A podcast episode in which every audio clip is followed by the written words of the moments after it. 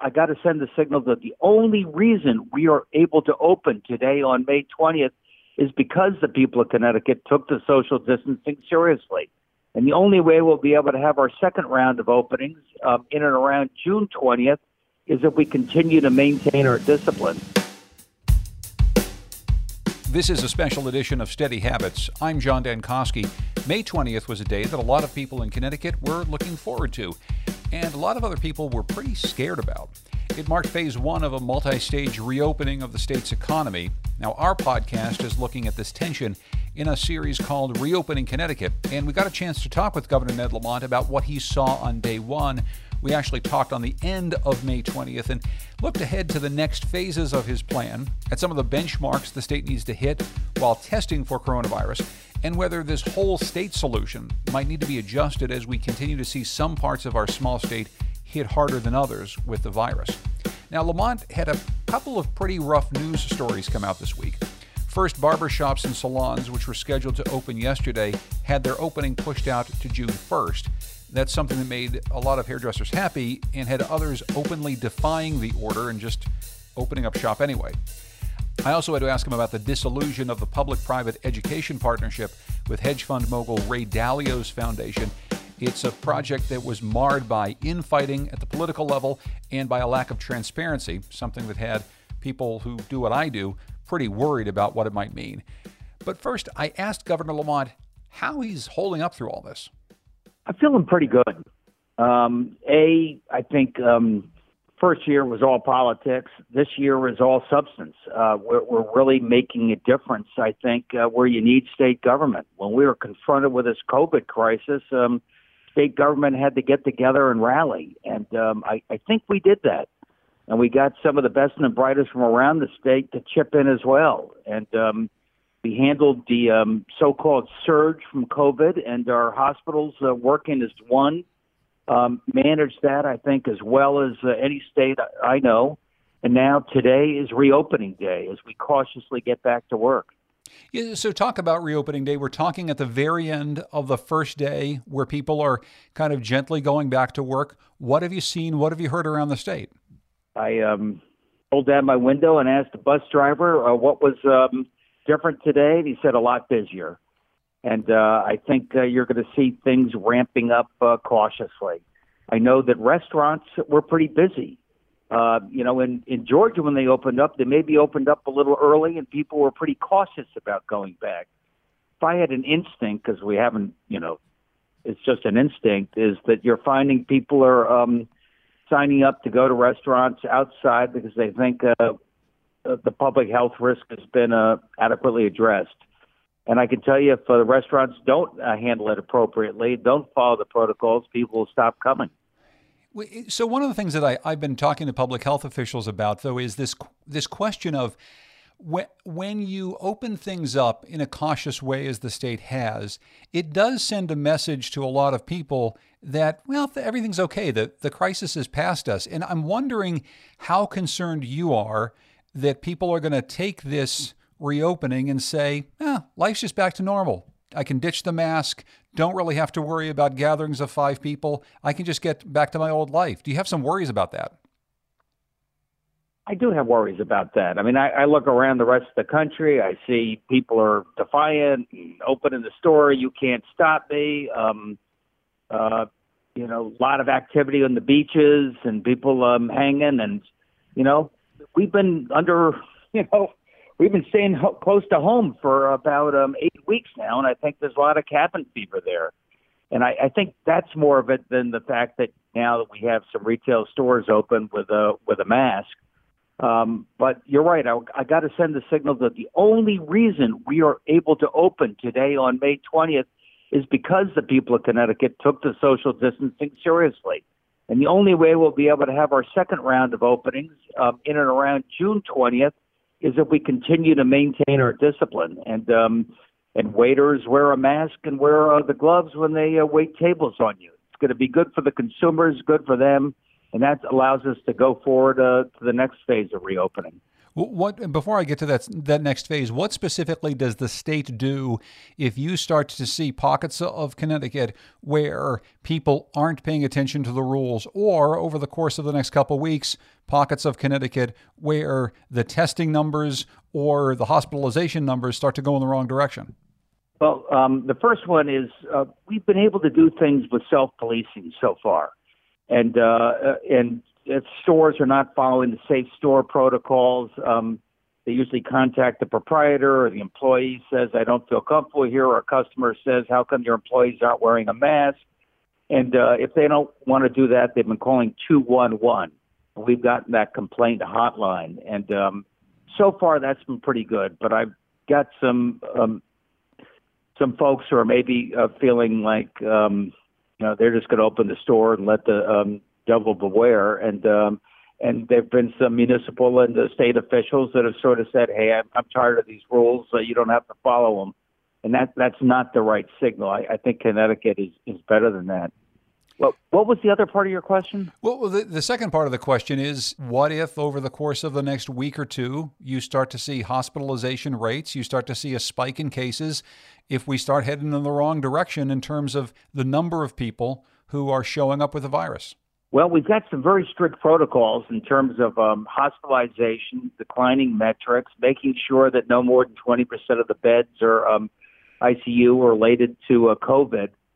Um, I, think, you know, we'd also have to see where the flare up is. Obviously, if it's a flare up at a, um, a nursing home or a prison, you'd have a different response than if you thought there were a lot of flare ups due to um, nail salons opening prematurely. So the nature of your response is in part indicated by um, where you think the flare up might be. But we've got pretty, um, we've, we've got an action plan, and frankly, we've asked, uh, for example, all of our educational institutions, um, maybe you prepare to open up this fall. But if we tell you in if we tell you in August that um, it's not safe to have those residence halls, I want you to have a backup plan. So I think a lot of places have that backup plan.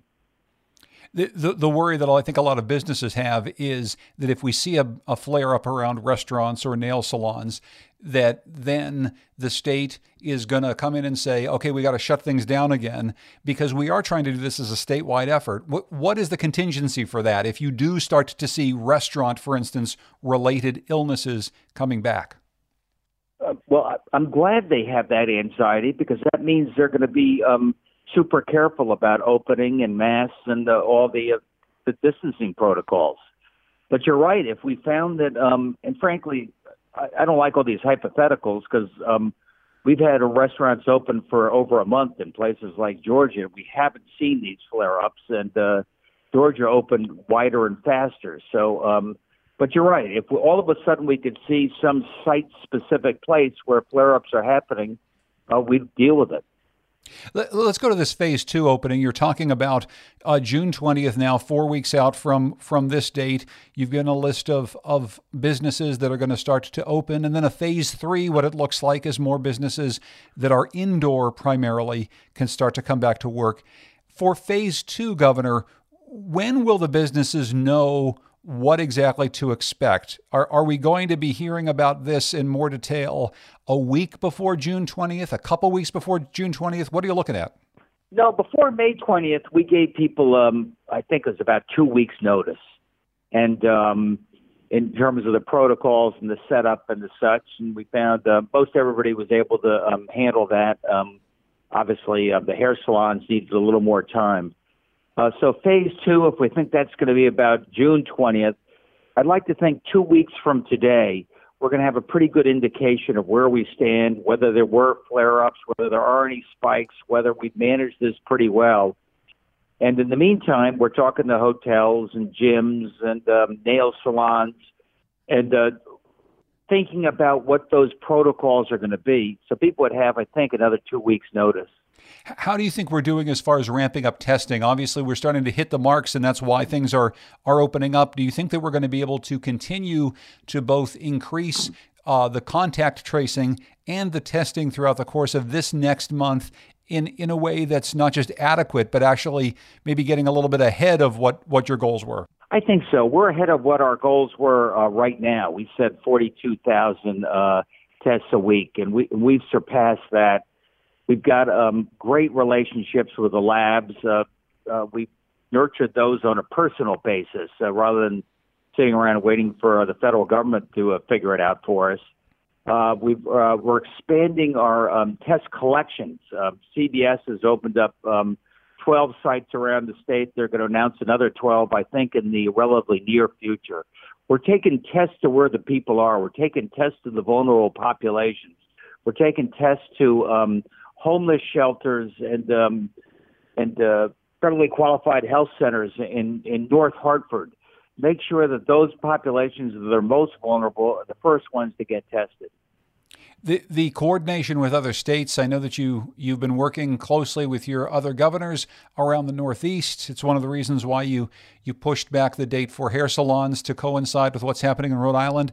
What level of coordination can we expect with, say, Massachusetts, Rhode Island, New York over the course of, of the next couple months as they begin to reopen on a slightly different time frame than you? Yeah, that's a really good question. I mean, when we began to close down the service economy, frankly, it was already closing down by itself. You know, bars, restaurants, um, some of the retail. Um, we did that uh, working coordination with all of our governors. We didn't know what COVID was. It might have been like a wildfire, so we figured we ought to do this all together.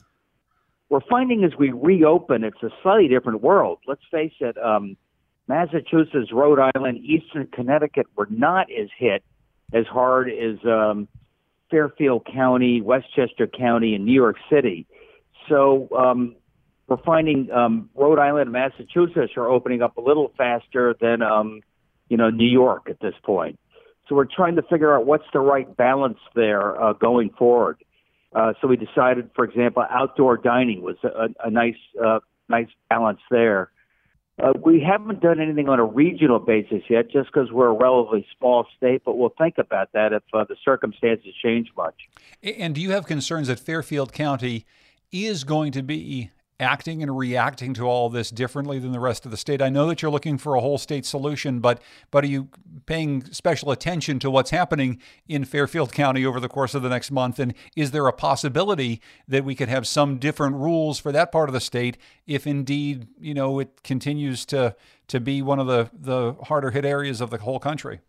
Yeah, we were thinking about that. I mean, let's assume that the infection rate in um, Bronx and parts of Westchester County is much higher than it is in Connecticut.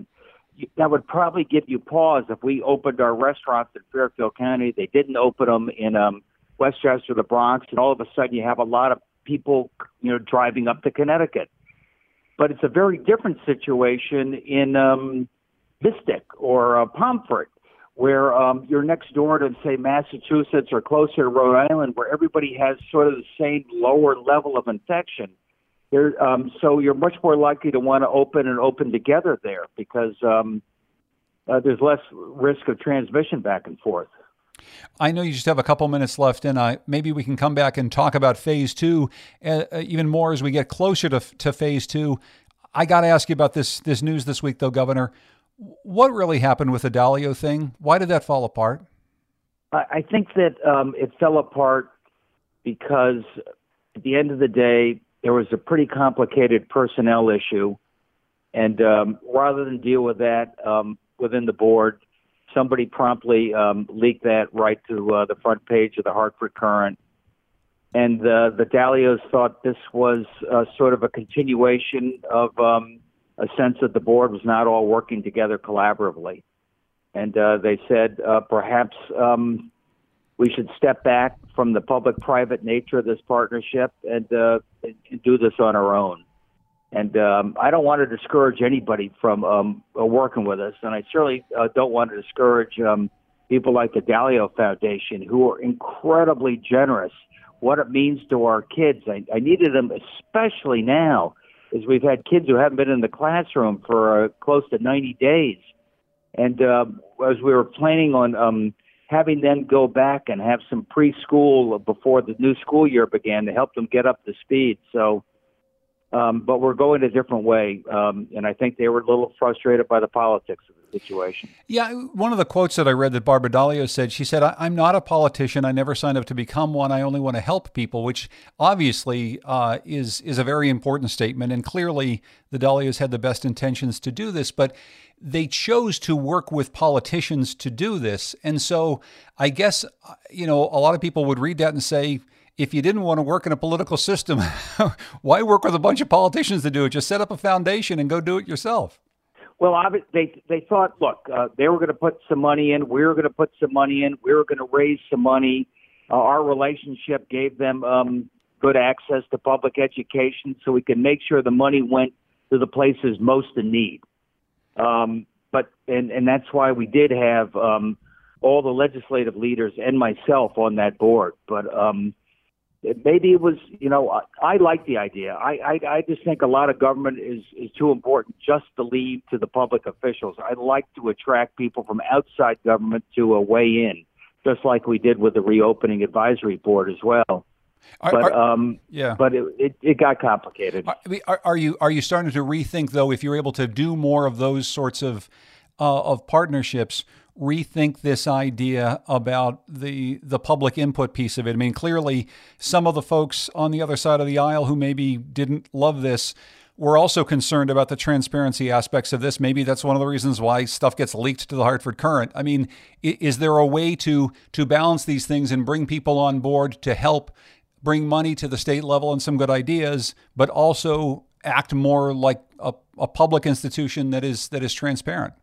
Well, first of all, when you say transparent, remember um, the four public members were all subject to FOIA, and every decision we made, we made in public. We had to justify it in public, and um, so I worked very hard to make sure that um, you know a lot of folks, you know, from the private sector weren't used to all these rules. So this is what you got to do to earn the trust every day. And uh, what I do really worry about, um, is John, is that um, you know, a lot of folks are going to say probably it's just too complicated to work with state government. Maybe I'll I'll donate to the museum where somebody says thank you. And I know we're a very different situation than that, but um, it's still my goal to um, not leave all of government just to state employees and do what I can to get um, not for profits and private and small business and academics to uh, to weigh in where I can.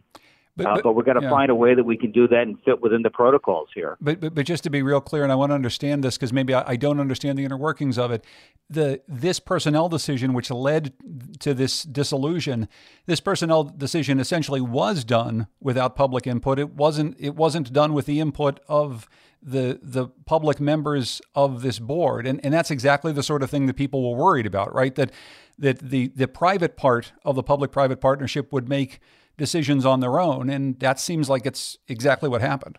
Oh, I don't think so. Um, look, it's an unfortunate personnel situation. You know, personnel situations are always um, uh, off the record or done with um, executive privilege. I contacted uh, legislative leaders as soon as I heard about it. I said, I think we've got a problem here, and um, we're going to try and um, have a board meeting very soon so we can uh, be fully briefed on the specifics. I myself don't even know the exact specifics of uh, what's happened here. And um, before we could do that, um, uh, letter was leaked to the press, and the rest is history. Last question: Who's cutting your hair these days? I have a lot of help from my friend Annie Lamont, but I'm looking forward to the barbers reopening. I'm looking forward to it too, man. I'm, I'm, I'm, my wife's trying very hard, but it's, it's, it's hard. it's hard work. You're looking nine days to go. Hang in there. Nine days. Nine days to go, and and and you think that it's going to happen in nine days, right? Then no more no more pushing that back. You don't think? No, I had to tell the um, stylists and salon folks. Look, I understand um, why you think you need a little bit more time, and uh, we we can do that. But um, June first is the day. Okay, sounds good. We'll, we'll all line up and get haircuts on June 1st. Governor Lamont, always good to speak with you. Uh, stay safe, and we'll, we'll talk to you again before phase two opens, okay? Look forward to seeing you in person next time, John. Thanks. Absolutely. Thanks, man. Bye bye.